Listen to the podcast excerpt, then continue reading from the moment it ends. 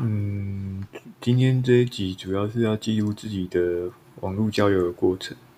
那作为第一集的话，我分享一下我在交友软体认识到一个女生，她看起来像是自己经营网拍的东西。那她卖的是女性的贴身用品吧，就是内衣类的。那一开始我也是有自我介绍，然后跟他聊天。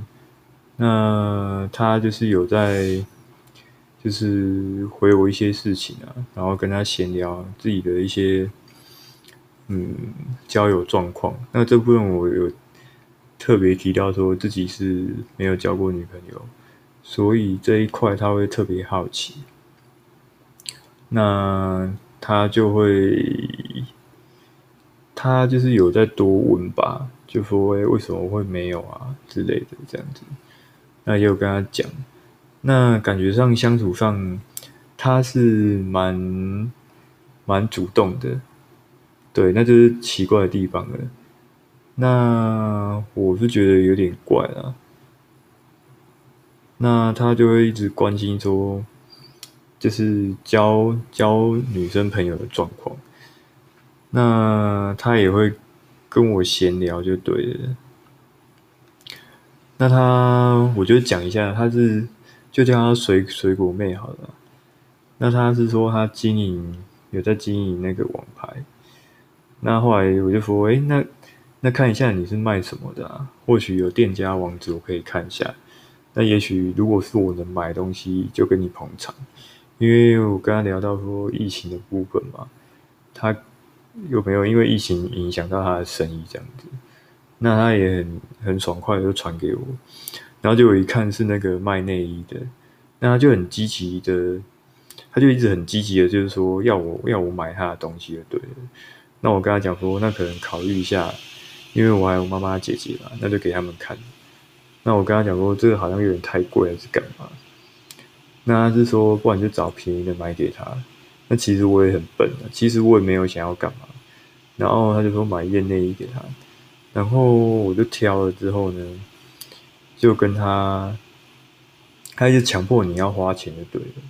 那我记得那个也是两千多块，然后我就问他一些比较专业的问题，因为他是做这个内衣的那个网拍的厂商嘛。那我想他对这个一定很了解，然后他是那种比较。女生现在比较流行嘛，无钢圈的那个穿起来会比较舒服吧。那就跟他聊，他就一直在回避我问他的问题。那他只有回答我最基本的。那到这边的话，其实我就觉得有点奇怪了。那后续就有蛮热络在聊。那这部分的话，大概聊了将近三个礼拜吧。那。帮他买内衣的那个东西大概就送来，那就约见面的时间。那碰面这一段我就觉得有点奇怪，我跟他约在台北的一个捷运站，那他也很神秘啊。我问他说：“你从什么地方来的？”那他就说：“我就从那巷子过来，就是回避就对。”那当然，因为第一次跟他碰面，也是怕。会会担心是正常的，所以他不会讲那么细。但是感觉上他一直很赶，赶的时间，那不知道要干嘛这样子。那我看他本人其实也是还蛮漂亮的啦。然后因为天气热，本来想说要去喝咖啡，后来他说那不然附近的有一家冰店还不错，然后可以吃吃看。然后我就跟着去了。那他还蛮奇怪的是，他一进去就。直接点，他什么都没有讲哦。他点完之后就坐下来，然后我就接着点嘛。那付钱这个这个没有，这个没有什么，但是奇怪的是他什么都没有讲，他就点完就自己坐，找一个桌子就坐下来这样子。那我也是点好之后就回到座位上坐。那东西来的话也也很正常啊，就是跟他闲聊这样子。那他。在聊天过程中，他还蛮感觉上，他也是蛮愿意跟你聊的。那他就会聊说，就说家人啊，然后还有一些星座啊。那他就会讲说，哎，你家里怎么样啊？我他就讲说他妈妈跟他讲说什么样的人不能交往啊，什么之类的啊。那什么星座的人是比较比较花心的，那他就聊一些这种比较有的没有的问题这样子。然后大概一个小时左右吧，他就他就看手机，我就问他说：“诶，你是要急着去送货？因为之前跟他聊天，他是讲说他要送货，这样要去见客户。然后他讲完之后，就马上转头就走了，就是直接起身就走了这样子。他也没有说，他也没有说那个钱他要付这样。但当然一碗冰的钱没多少啊，但他什么都没有讲，就这样起来就走了。我就觉得。还蛮傻眼的啦。那从两个部分我就知道他还蛮奇怪的是，第一个就是怎么讲，问他专业的问题他回答不出来，这是第一点。那第二点是跟他碰面的时候，他一点都一点都那个行为是很反常的，就是他也不会讲说，哎，那这个今天这个就你请这样，他什么都没有讲，就很自然做的，然后吃完，然后一个小时到，然后他就说。他应该是借故要离开了，那他就说要离开。那这部分的话，因为跟他碰面会，就是说要拿那个跟他捧场的内衣送他就对了。然后我有附一个卡片这样，然后我就拿给他，然后就让他带走。然后回去的时候，他是说他有看，然后说很感动，有那个，因为我做一张卡片给他，那他说就是还还蛮贴心的这样子。那从那之后呢？见面完之后，他就他陆续还是有在聊天。那就开始突然说：“哦，怎么跟你讲话啊？有什么什么？突然觉得你是对的人啊？就是那种很觉得莫名其妙，就对。因为通常见面不会说不不会见面就见见完面，然后就说是。”遇见对的人，这样，因为相处时间太短，而且他几乎都说他在工作，他在忙。可是你看他的 IG 或什么，他他的他在的位置还蛮奇怪的是，他坐的椅子居然是连封套都没有拆过的。那我就觉得很奇怪，你自己租租一个店面，然后里面的椅子是没有拆过的，那还蛮特别。那他说他是他有跟朋友合伙开那个内衣店，就对了，他有实体店面，然后有请工读生。然后聊一聊之后，他就说他最近很累啊，然后怎么样？我就说，诶，怎么了吗？还是怎么样？然后他就说他最近想要再多做一些副业这样子，那就有聊说他想要做宠物的食品的市场，或者是健康食品的市场。那那时候我有跟他聊，我其实也没有很懂，但是。就直接说，诶，那成人的健康食品应该法规比较严格嘛？那宠物的其实应该还好。可是以市场来讲的话，健康食品是确实是有的这样子。然后他就开始，他就开始讲说，诶，如果要跟他在一起还是干嘛的话，就要忍受他的脾气啊，不能够碰面啊，或者是怎么样啊。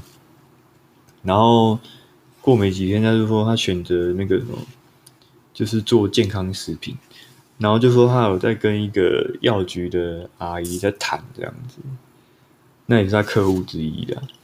然后就说要有通路啊，然后就是实体通路，然后有签约跟没签约，他就说哦，签约的利润多少啊？然后没签约的话要怎么样怎么样？然后一次要进多少单位啊？的价钱就会不一样了。然后讲到最后，他就是他就是要他就是要要你投资就对了，他就用一个说，其实希望有共同的那叫什么，共同的打拼的那个一个一个点就对了。然后他就说，他我就说好啊，那看他是要缺多少啊？他就说。他就说大概要多少钱这样子，然后那时候我就说，诶，你不是还没签约吗？结果他突然就说，哦，他已经签约。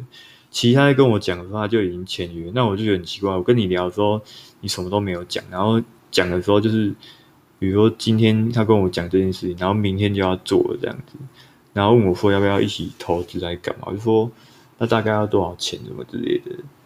那我算一算，其实二十几万钱也很大。然后他就说他已经先付先付定金了，所以一定要把那钱付完就对了。然后我就说，诶，那那还缺多少？这样他算一算，大概还缺十几万吧。那就问说，诶，那有没有兴趣啊？然后要投资多少？那时候我就觉得很奇怪，因为你女生认识不到一个月就在跟你讲要你砸钱，那我觉得很很特别。加上他之前碰面的那个习惯的动作，让我觉得很反常。那我就跟他乱哈拉，我就说哦，也许我可以出个一万或五千多少。然后讲完之后，他就一直很记得这件事情哦。隔天就开始一直问了，他说：“诶，怎么样？怎么样？怎样之类的。”然后我聊一聊之后说：“诶，那我可能帮不上你，嗯，找你的朋友好了。”然后他就说：“他之前朋友那个开内衣店，那个那个都是他朋友去去谈的。然后他朋友就念那个，就是跟服饰类有相关经验，所以那个是他朋友比较懂。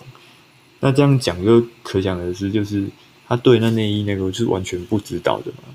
然后他就用这个理由来来说，哦，他其实只是一个。”合伙人出资这样，然后我说那没办法，你这个钱要赶快付啊，因为明天就要签约，你就先跟你朋友再借吧。那因为你们是合伙，应该也比较好谈。那讲完之后，讲完之后我就故意消失了，然后他就，他就他就他就开始讲说，哎，其实我是怎样的一个人啊？反正他就开始讲你好话就对了。然后，然后他就说。他就他就说怎么样之类的，他就是就是突然讲说，哎、你人哪里很好这样。然后讲完之后，我就觉得很奇怪，因为之前跟他聊，他就说，哎、那不然我们就就是交往看看。那我就故意再去看那个交友软体，其实他那个交友软体还是没有关嘛。